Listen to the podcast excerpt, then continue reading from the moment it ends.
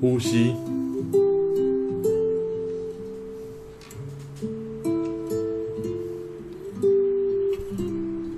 呼吸这两个字哦，它其实是包含蛮蛮多的一些层面的。那有很多人会把几个名词都弄混，例如呼吸作用、呼吸系统跟呼吸运动，这三个到底各自什么事情呢？那在这一个部分呢，我们一一为做一个介绍。首先，我们来谈一下呼吸作用。什么叫做呼吸作用呢？我们先想一下，每一个细胞呢，要能够执行生命现象，啊，可能就会牵涉到一些能量的这个这个需求。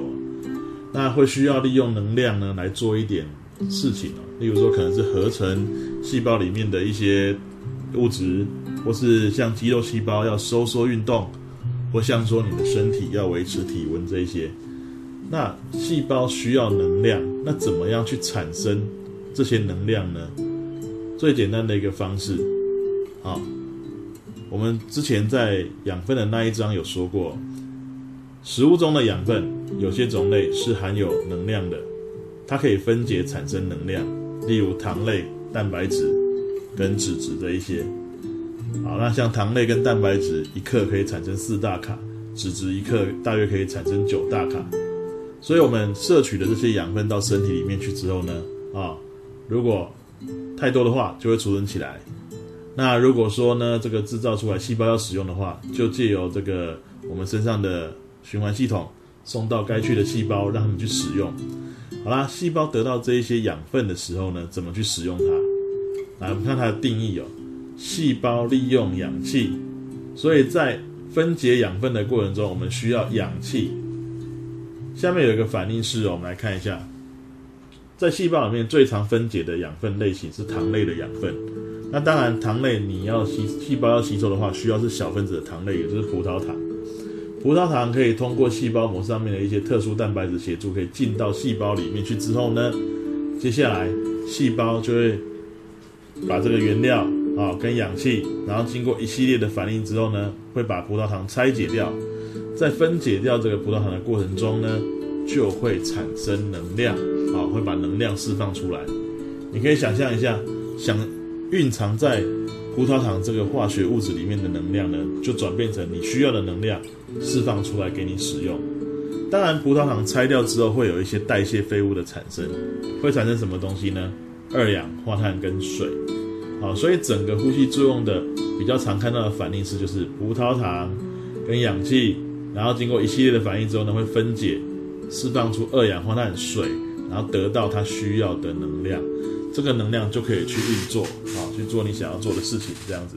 那这是活的细胞都会做的事情，不管是单细胞生物啊，细菌、动物细胞、植物细胞，只要它是活着的细胞，需要产生能量，就会进行这样的把养分分解掉，放出能量的反应。那这一个概念叫做呼吸作用。那有些细胞里面呢，会具有一个专门做这种事情的地方啊。什么样的胞器是产生能量、是发电机的功能呢？各位还记得吗？在最初细胞的那个章节有提到。好，没错，就是立腺体。立腺体颗粒状，里面有一些线条的感觉，叫立腺体。而这里面就是进行这个呼吸作用。啊的一个场所，所以我们刚刚讲的呼吸作用就在这边进行的。好啦，以上就是提到说，为提到说放出能量的反应，产生能量的反应。但为什么它要配上呼吸两个字呢？因为整个反应的过程中是需要氧气，之后是会排放出二氧化碳？所以是不是提到这两种气体的需求跟释放？所以其实我们开头叫呼吸，呼吸的两个字，通常都会提到氧气跟二氧化碳。那呼吸作用是在于说，因为它的反应里面有牵涉到这两个东西，所以称为呼吸作用，是每个活细胞都会做的。什么时候不会做？这个细胞是死细胞，它就不会做这种事情了，因为它不需要能量啊。好，那再来哦。那讲到这个，如果生物细胞需要氧气，然后还会释放二氧化碳的话，那跟外界做这样的气体交流的构造呢，我们就可以称为呼吸的构造。那多细胞生物身上就有所谓的呼吸器官了。那么先来介绍一下植物的呼吸的构造有哪些哦？我们分根茎叶三个部分来讲啊。之前我们最熟悉的应该是叶子那边哦。叶子通常在下表皮呢，会有很多这个由两个保卫细胞围成的一个孔洞，叫做气孔。那之前有提过，保卫细胞吸水膨胀的时候，它就会向外撑开，气孔就会打开。通常是在水分充足，而且是白天的时候啊，会打开。啊，那气孔打开的话呢，会伴随着有两个事情会发生，一个就是气体的进出，氧气、二氧化碳就是从这里进出植物体的；第二个，水蒸气会蒸散出去，水分是从这个地方蒸散出气孔的，只出不进，是单行道。对水蒸气是这样。那如果说今天在缺水的状态下，那或者说晚上的时候呢，其实气孔就会偏向于关闭的状态。那保卫细胞会失水萎缩，它就往中间靠拢，然后把这个洞封闭起来。那我们刚刚讲的事件呢，就比较不会发生了。好，尤其是像说干旱的时候、缺水的时候，就算是白天，气孔也会偏向于关闭的状态，因为要减少水分的散失嘛。啊，好。那但是我们认识气孔之外呢，我要提一下啊，为什么常常讲只有下下表皮比较有明显的气孔可以看？那上表皮难道没有吗？各位，其实有些植物上表皮也是有气孔的，啊，所以有些叶子上下都有，这是可以找得到的，而且还不是算太稀有。但如果上下都有的话呢，上下表皮都有气孔的话呢，仔细去看它的这个数量的话，其实还是下表皮比较多。所以，我们主要我们应该这么用词哦。气孔主要分布于叶子的下表皮，但是有一些特殊植物就另外再谈。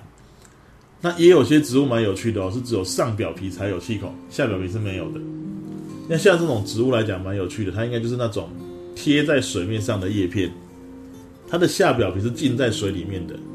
一个基本概念哦，浸在水里的部分需不需要再另外开个洞，让气体可以进出？其实不用哦。它们通常可以靠表皮细胞这个用扩散的原理，其实就可以让气体可以交换了。所以泡在水里的部分是不需要有气孔的。像水生植物泡在水里的部分，啊是不会有气孔的部分了。所以像那种浮在水面上的叶片，下表皮贴着水，那下表皮没有气孔，那只有上面上表皮是露在空气中的，那那一面就有气孔。像睡莲就是这样啊。好，那以上是这样的概念。那再来根和茎有没有呼吸的构造？其实是有的。你不要误会说啊，我必须要从叶子的气孔把把那些气体送下来，送到根或茎让它使用才可以。这有点太远了。还有我们的维管束哦，是运送什么？木质部是运送水跟矿物质，韧皮部是运送糖类那些养分，它可不负责运送气体啊。所以根和茎也有各自可以摄取外界气体的一些构造，像。茎上面呢，会有一些比较薄的区域哦，或是有一些孔洞呢，那个我们称为像有些木本植物树皮上面的一些比较薄的区域，可以做气体交换的，我们叫它皮孔，树皮上的孔洞，啊，皮孔。啊，有些比较软的、比较矮的那种草本植物的茎，它表面也是有一些气孔的存在啊。那再来根的话呢，根的话呢，直接靠它的表皮细胞就可以跟。这个土壤里面的空气里面的气体做气体交换的，所以根茎叶各有各的呼吸的构造。好，植物也是需要这个呼吸的，搞清楚，因为植物细胞需要能量，也是要做呼吸作用，也是需要氧气，然后也是会排放二氧化碳的。好，再来我们谈动物类的，先讲一些原生动物，单细胞的生物。单细胞的生物来讲的话，很多都是直接就活在于这个水水的环境里面，像。草履虫好了，草履虫它就是单细胞生物，那它要把外界的氧气、气体、废物啊、二氧化碳等等等，它要进还是要出的话，其实它也没有什么复杂的组织跟器官的，因为它就只有一个细胞而已，它就直接用扩散作用的原理，直接就通过细胞膜就可以做气体交换了。之前有提过，像气体类的，是不是可以很直接就很轻易的直接就穿越细胞膜？看细胞内跟细胞外的浓度差就可以了，高浓度往低浓度跑了。好，如果这只草履虫它本身旺盛在进行呼吸作用的时候，是细胞里面氧气就被用掉，细胞里面氧气是不是就少？那周边那个环境里面的氧气就会扩散进来。那它呼吸作用完了之后，是会产生二氧化碳，细胞里面的二氧化碳就会多于外界，那它就会扩散出去。所以对单细胞生物来讲，做东西的交换呢，还蛮简单的，扩散作用，所以比较没有什么好提的。好，接下来我们讲多细胞的动物，我们介绍几个类型。像有些生物呢，体表有湿润的皮肤，那皮肤下面就密布微血管，那这样气体在交换的时候呢，就可以顺利的。通过这个湿润的皮肤，然后进到它的这个微血管里面去，然后来做这个身体需求的配送。举两个例子好了，像青蛙跟蚯蚓。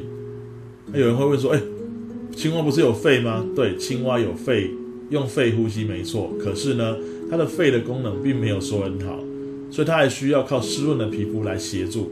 所以明确的说，像两生类，像青蛙啦、山椒鱼啦、蝾螈啦这一些。它们呢，身体湿湿黏黏的，是可以协助呼吸，所以是肺跟皮肤一起啊，才能够提供它完整的呼吸的需求。肺跟皮肤啊，那蚯蚓的话呢，只是主要就是靠湿润的皮肤了啊，湿润的皮肤它没有肺啊。好，再来哦，在节肢动物来讲的话呢，像昆虫这一类的啊，以蝗虫为例。你有注意过昆虫的鼻孔在哪里吗？你有发现它有鼻孔吗？好像没有，对不对？那它主要对外呼吸的通道那个孔洞在哪里呢？你可以注意一下，下次你捉到一只昆虫，你注意看一下它的腹部的侧面有一对一对的小洞啊，有好几对啊，那那个就是它对外的开口，你可以把它叫气孔或叫气门都可以。啊，其实气孔是一个通俗的名称，就是对外的一个气体进出的一个地方，就可以称为气孔。所以你说这个这个名字叫气孔也没有什么太特殊的。但你注意到这个，如果课本或投影片有示意图的话，你可以看一下，它这个气孔里面连通的是很多很细小的管道，就是让空气能够移动的管道。那有些地方还甚至延伸出一些小的气囊哦，身体里面有好几个小气囊。这一套特殊的管路呢，啊，叫做叫做气管系统。本身呢，这个昆虫啊，这些节肢动物呢，它其实本身是开放循环的，所以你要靠它的那个循环系统来运送这一些气体的话，效能不是太好。那所以呢，它本身有特化出这一套气管系统来做这个身体的气体交换。啊，那些气管跟气囊的区域都可以做气体交换，而气体主要就是靠气孔对外去做这个交流，这样子。那再我另外再举一个特殊的例子啊，有听过肺鱼吗？哦，肺鱼有几个种类哦，在各个地方有几个种类。那它们很有趣的是，它有两套系统可以换，呃，两两种类型的呼吸呼吸的气管。平常它就像一只正常的鱼一样，它就是用鳃来呼吸。那可是，在干旱的时候呢，它就结一个土茧，把自己包起来，等待下一个雨季。那这个时候呢，它就会变成用肺呼吸，所以是有肺的鱼。这叫肺鱼，当然有水的状态之下是用鳃，所以它鳃跟肺是可以做切换的。那再来，刚刚讲到鳃哦，我们来看一下鱼类的鳃的构造。鳃通常都是在这个头部的两侧的地方。那鱼呢会从嘴巴把水导进来，然后就从侧面的鳃的部分让水通过鳃的构造，然后呢排出去。在水流过鳃的过程之中，鳃其实是有很多丝状的构造所构成的。那丝跟丝之间呢，会有一些空隙在啊。那水流过这个鳃的丝状构造的时候呢，就可以做气体交换。你会发觉鳃的颜色通常都是红色的，因为上面也是密布着微血管，那就可以用扩散的原理呢去做这些氧气的取得跟二氧化碳的排除。甚至呢，像鱼类还可以用鳃的微血管帮忙排一些含氮废物，像是氨之类的含氮废物啊。所以鳃是。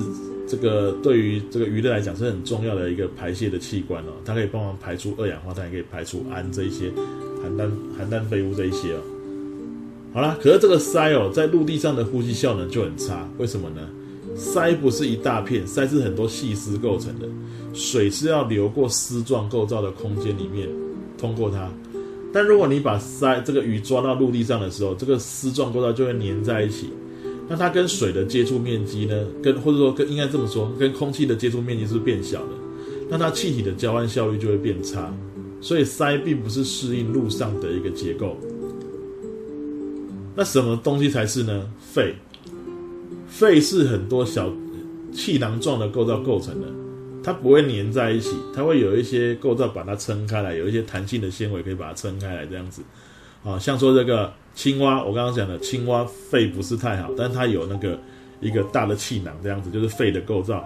啊，上面也密布着微血管，可以做气体交换。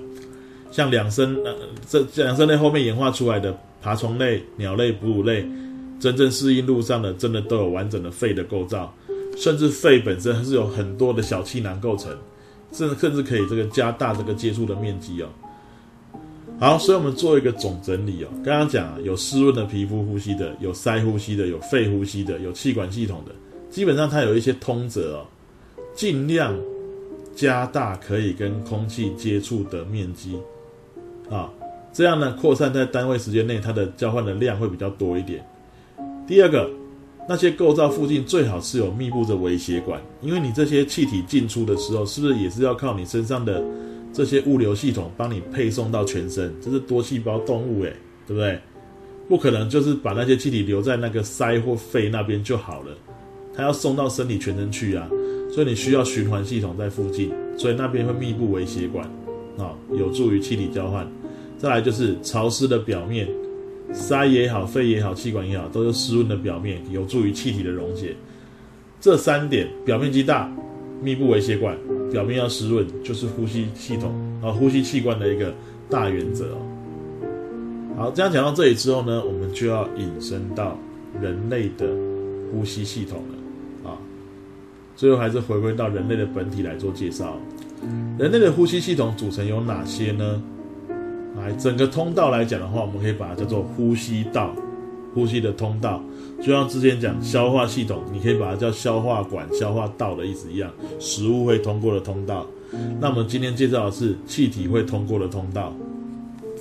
来，入口是鼻，再来是咽，再来是喉，然后再来是气管、支气管，最后到肺。那如果这刚刚讲的顺序。鼻、咽喉、气管、支气管、肺这六个器官，它如果气体要排出，就反向倒回去，所以它进来跟出去就是同一个套路啊。所以你反过来写就是出去的通出去的路线。好，那我们在这边呢，一个一个来做一个介绍了啊。从鼻鼻这边开始哦，鼻这边来讲的话，鼻孔进入口嘛，对不对？上面这个入口处会有一些鼻毛，它可以过滤比较大的颗粒的悬浮粒子。太小的我们是挡不住的，但等于是初步的过滤器的概念。那鼻腔的里面呢，湿润温暖，可以加温加湿你的空气。再来，后面呢，这个就是到咽的部分。咽其实在消化系统也有讲到，口腔、咽、食道嘛。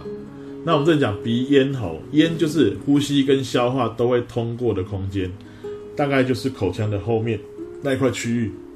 所以呢，其实你用嘴巴呼吸可不可以？可以啊，因为。都会到进来的气体，如果从嘴巴进来、鼻子进来，是都一定会通过咽。但是口腔并没有所谓过滤的功能哦，所以有时候你在鼻塞的时候用口腔呼吸的话，你可能嘴巴里面会有一些沙子颗粒状，因为那些悬浮粒子可能就粘在你的嘴巴上这样子哦。好了，接下来再往咽下面的话呢，就不太一样了。接下来要进到喉部，而不是进到食道。喉所指的就是气管的上端的区域。所以讲到喉，已经是到这个气管的上端的区域了。那之前有提过，在吞咽的动作的时候，食物呢会进到食道，在喉的上方有一个叫会咽软骨的东西，食物的团块会把它往下压，喉部会上升，就会把这个气管口这边把它堵住了。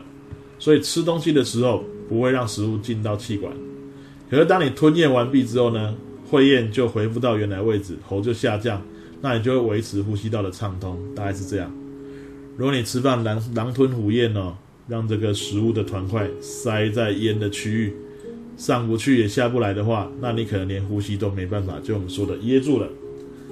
那这时候呢，你可以寻求救援哦。那有一个急救的方式叫哈姆立克法，有兴趣的可以去查一下资料，可以利用一些压迫的方式，压迫胸腔的方式，让你赶快把东西吐出来，这样子。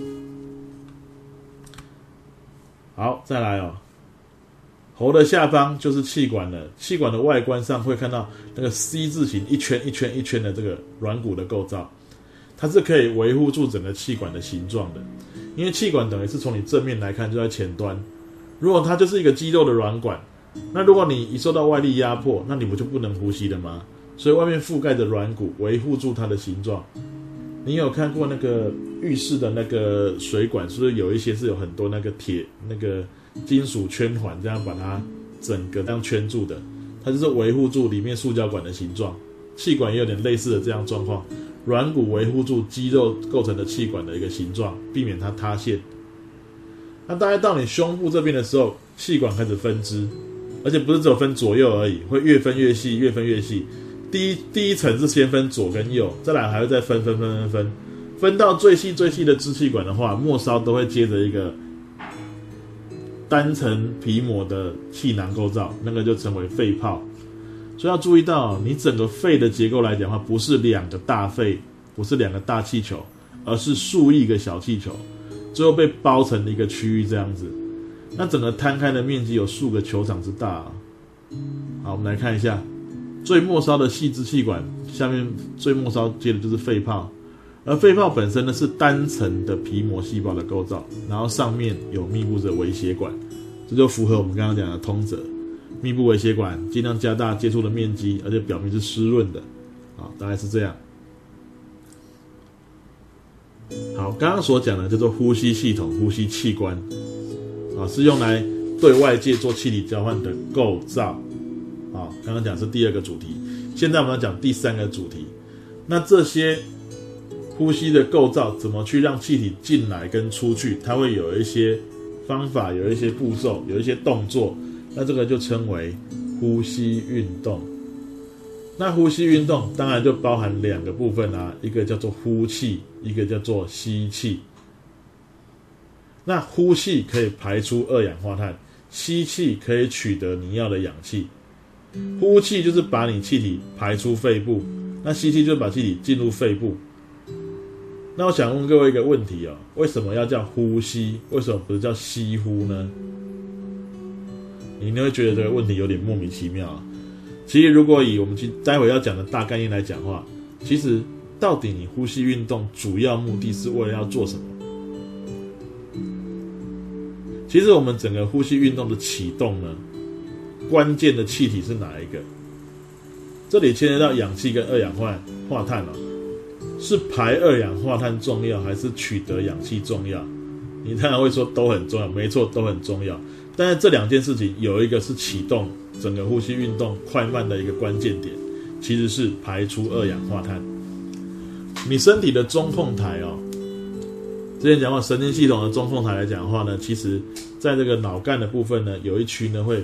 侦测血液里面二氧化碳的浓度，当它浓度提高的话，是代表你二氧化碳这个废气废物太多了，那你是要加快它的排除，那你全身上下只有肺可以排出二氧化碳，所以这时候它就会给这些这个跟肺部呼吸相关的肌肉呢下个指令，啊，说赶快加快你的呼吸的动作，加快加深吧，赶快把二氧化碳排除吧，啊。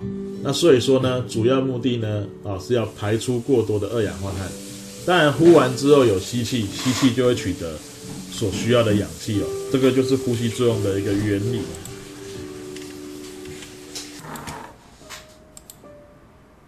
好，接下来我们就来看一个模型哦。这个实验这一章的实验里面有一个实做的东西，就是叫你去找一个保特瓶，把它剪开来，大概取前面半截就好了。然后它最下方呢，用一个气球剪开的薄膜，把底下整个切口处整个都封住。那上面呢，在那个瓶口处，你就塞一个气球进去。那这样的装置就在模拟你的这个呼吸的构造。然后接下来，你可以刻意的去拉动下方的气球薄膜，你会发觉，哎，从上面塞进来的，还在瓶子里面那个气球，竟然在因为你在。拉最下面的气球薄膜的时候，竟然它就会跟着胀起来。当你把这个薄膜推回去、推上去的时候，哎，里面这个气球又萎缩了。你明明没有直接去动里面那个气球，怎么它会胀跟缩呢？这要呈现一个概念哦。其实肺本身是一些皮膜单层皮膜构成的肺泡很多构成的，皮膜细胞本身是不会收缩运动，所以肺不会自己胀跟缩。所以你提到肺脏有肌肉这件事情，肺泡有肌肉这件事情是错的。肺不会自己胀缩，它是没有肌肉的。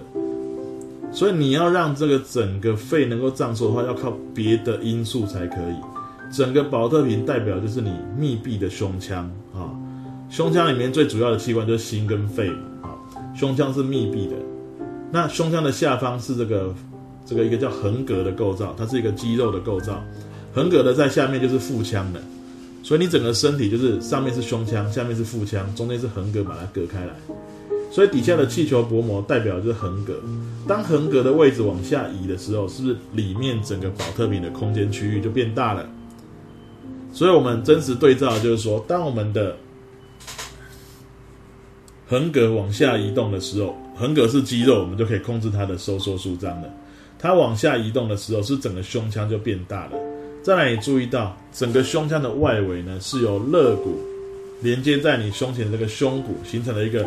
框架型的构造，那肋骨之间有一个肌肉，也是可以控制它的收缩舒张，它会带动整个肋骨的位移，那个叫肋间肌。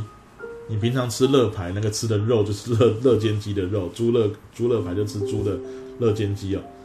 那肋间肋间肌带动着肋骨上升外扩或是下降，所以你可以想象一下，当肋骨上升的时候，还有横膈下降的时候。这个一上一下是就把整个胸腔给撑开了，那是要对等成，哎，我们让胸腔密闭空间突然间拉大的时候，里面的气体压力是,不是就变小。注意到这个观念哦，一个密闭空间里面，你把它的空间拉大，里面的气体压力就变小。这是要讲到说什么叫气体压力。举个例子来讲好了，如果你的教室是一个就是一个密闭的空间，就像类似胸腔这样子的概念。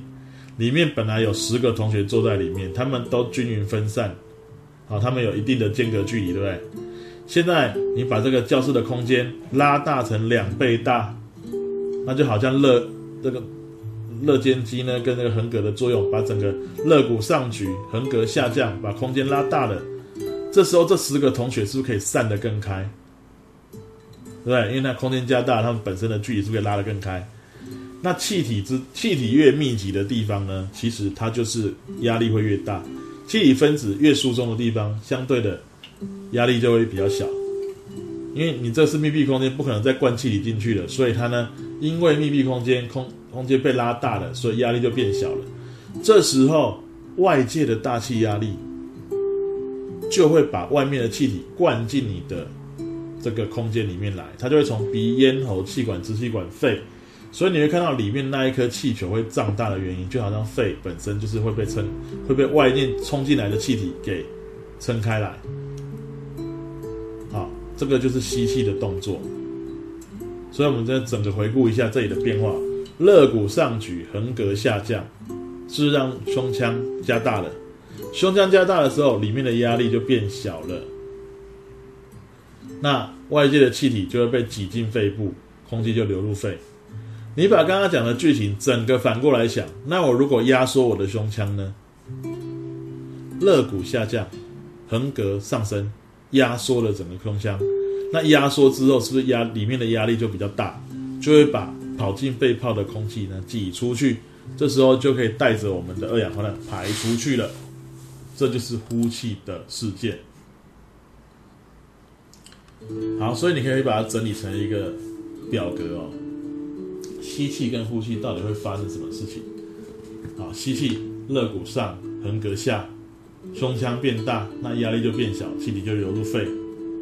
那呼气的话，只是反过来操作，肋骨下，横膈上，胸腔会缩小，那胸腔压缩了，里面的压力就提高了，气体就被挤出去。好，大概是这个样子。那刚刚有提到，真正的呼吸中枢呢，就是脑干。它明确一点，脑干还有很多区啊，是一区叫眼脑的区域来控制的。它主要就是受到二氧化碳浓度的调控，所以二氧化碳浓度越高，你的呼吸运动就加快。当你排的差不多的时候呢，那你的呼吸又会回到原来，大概一分钟十五到十八次了啊。像你运动之后，你的身体细胞呢大量的呼吸作用产生能量，提供你的运动肌肉的收缩，那当然二氧化碳浓度就提高了。所以运动后你你会喘气，呼吸会加快是正常的。但是当你休息一阵子的时候，是呼吸又平缓了？因为你已经把过多的二氧化碳排除掉了啊，它就恢复到原来的状态了。所以二氧化碳对你而言的话，它是个代谢废物没有错，但是它还是有要有一定的量才对。为什么呢？如果二氧化碳完全清空，那你是身体就会判定成啊，现在没有二氧化碳，不用呼吸了，不用呼出二氧化碳了。所以二氧化碳在我们这个血液里面会维持一个比较低的浓度，但是不可以完全没有啊。如果没有的话，就没有二氧化碳可以刺激你的脑干了。所以这个就是我们气体的一个恒定的调节的方式，这叫呼吸运动。然后脑干是我们的呼吸的中枢控制台。那你会说，哎，老师，我可以去。刻意的闭气，刻意的深呼吸，刻意的喘气，大脑可以做短时间的介入，但是不能长期的调控，不然在你睡觉的时候你就你就走了，因为你忘记呼吸了，对不对？所以说大脑可以短暂介入，但主要调控者还是脑干哦。好，最后呢，我们可以跟这个循环那个章节扣合在一起的观念就是，身体组织的微血管或是肺泡的微血管啊。这个是肺泡的微血管的话，你会看到的是肺泡跟微血管之间，肺泡从外界带来的这个外外应该说外界的氧气进来到肺泡里面，肺泡的氧气浓度大于血管里面，它就扩散进血管。二氧化碳呢，你从全身收集来的二氧化碳，二氧化碳浓度高，它就会扩散进肺泡。那在身体组织之间的话，只是身体体循环的话呢，会把会把这个。氧气呢，带到这个身体全身，给组织细胞去细胞去这个呼吸作用去使用，所以氧气就会扩散到组织细胞内。那组织细胞呼吸作用完产生二氧化碳浓度高，它就会高浓度往低浓度走，从细胞扩散到微血管来。所以这一些流向呢，请你各位要看看清楚哦。你可以看到这一些气体的移动方向，去判断它到底是。肺循环的微血管还是体循环的微血管哦？原则上，肺循环的微血管就是负责啊，要把肺泡的氧气进到微血管，然后呢排出二氧化碳，就是补氧气排二氧化碳呐。那体循环的微血管就是我要让血液带着氧气分送到全身去，并且收集你制造的二氧化碳。那原理都是扩散作用，因为在微血管那边管壁只也是一层细胞的厚度。肺泡或者周边的细胞也是一层细胞的厚度，那流速又慢，是不是就可以方便它做物质的这物质气体的交换、扩散的原理，高浓度往低浓度。而红血球就是运送氧气的货车，氧气是会跟红血球里面的血红素结合吸带的。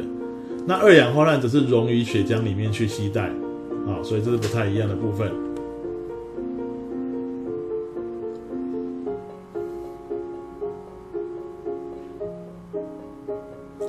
请各位要着重的看清楚那个微血管跟周边的细胞的气体交换的示意图哦。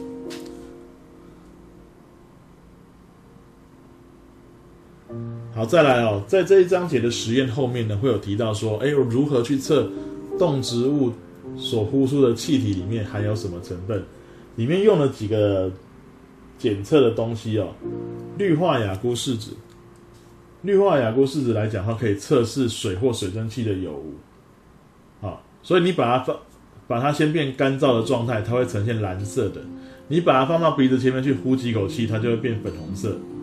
这就是证明一点，你的呼出来气里面有水蒸气，啊，是有水蒸气的部分。所以你可以说肺能不能够帮忙排出水分？可以，以水蒸气的形式，但是那个量并不是太多了啊。毕竟你那个潮湿的肺泡、潮湿的气管壁里面，当然也会有这个这个潮湿的水汽出来，这是没什么问题的。好，那再来澄清的石灰水哦，石灰水跟二氧化碳遇在一起的时候，会产生一种成分叫碳酸钙，它是个白色固体。所以当你把二氧化碳灌入这个澄清石灰水的时候，它就会从澄清逐渐变成白色混浊状。啊，那些白色沉淀物呢，你就把它静置一段时间，就会。在这个试管的下面可以看到，所以我们可以刻意的拿个吸管吹气，你就可以知道你吹出来的气体里面有没有二氧化碳了。至于植物怎么去测它呢？哦，我们可以用一个封闭式的装置，像锥形瓶，哦，例如说在这个实验设计里面用了发芽的绿豆跟没有发芽的绿豆，没有发芽的绿豆其实呼吸作用很微弱，是休眠的状态，而发芽的绿豆就是正在生长发育的绿豆，那要生长发育就要合成新的构造才能长嘛，所以呼吸作用很旺盛哦。我们把这一些绿豆放在封闭式的瓶子里面，放个半小时以上啊，不然你也收集不到足够的这个二氧化碳的产量啊。毕竟你没有办法逼这些植物吐二氧化碳给你哦，所以说我们用的方法是，到最后要测瓶子里面的气体是不是真的它呼出很多二氧化碳，就是用水从漏斗倒进去，当水倒进去开始淹盖的时候呢，就会把里面的气体挤出来。我们旁边再设计一个软管呢，让出来的气体可以走另外一条路，然后那个软管就插到澄清石灰水里面。所以当你边倒水进来的时候，它那个软管就会开始冒泡泡进这个这个澄清石灰水。那你会发觉那个泡泡里面呢，二氧化碳浓度高的话，就开始让石灰水变得浑浊了。理论上，啊，如果你同样的设计两个锥形瓶，休眠的绿豆跟萌芽的绿豆。应该是萌芽的绿豆浑浊度会比较高一点，休眠的绿豆会有一点点浑浊。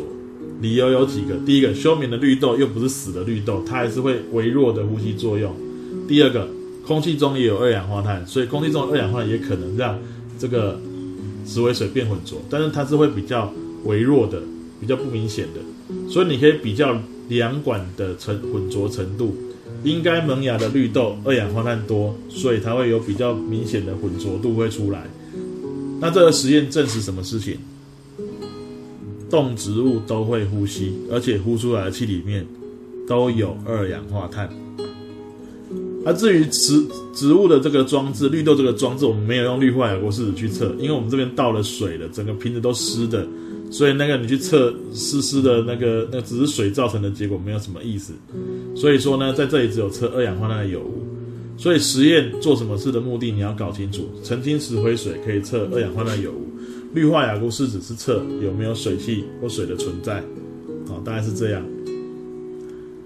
那可以跟你讲，动物的呼吸作用跟植物的呼吸作用，那都是细胞的呼吸作用，都是把像葡萄糖。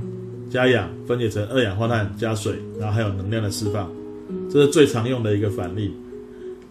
那最后收尾一下，为什么说这是最常用的反例？那氨基酸、脂肪酸这类东西不是也是可以产生能量吗？那是它们的分解放出能量，也可以称为呼吸作用呢？没错，是没错的。好，但是以身体里面最常使用的形式是把糖类分解为最优先啊为主。我们身体里面把养分分解释放出能量的顺序，大概是以糖类优先，糖类用完了再用脂肪，脂肪分解完了再来分解你的蛋白质。因为蛋白质在你身上多半都已经是你身体的主要构成物，或者像酵素等等的成分，都是有一些功能性或结构性的。你如果要拿它来变成氧、变成能量的话，要把它拆掉的话，是有点破坏你身体的结构来换取的。所以一般来讲，我们主要的呢是以分解糖类为主，而不会把蛋白质摆在最优先的这个序位。当然，你当你葡萄糖脂质都耗尽的时候，你又没有摄食的话，那当然不得已还是要分解你的蛋白质了。所以有些人长期饥饿的状态，肌肉会萎缩，可能他就分解一些肌肉细胞的蛋白质来这个去利用了。好，那我们问各位几个问题哦：人体的呼吸中枢主要是受到什么气体的刺激？产生呼吸运动的，好是二氧化碳了。那再来，鱼鱼的鳃、猪的肺有什么共同的特性？刚刚讲的三个通则：布满微血管，表面湿润，还有想办法加大这个接触的面积。啊，所以说大概就是分支或者泡状突起都可以。好，动植物的呼吸作用需要何种气体？那我刚刚讲，它们的呼吸作用都是一样的，它们都需要氧气，它都会排出二氧化碳。好，那以上就是呼吸的这个章节的介绍。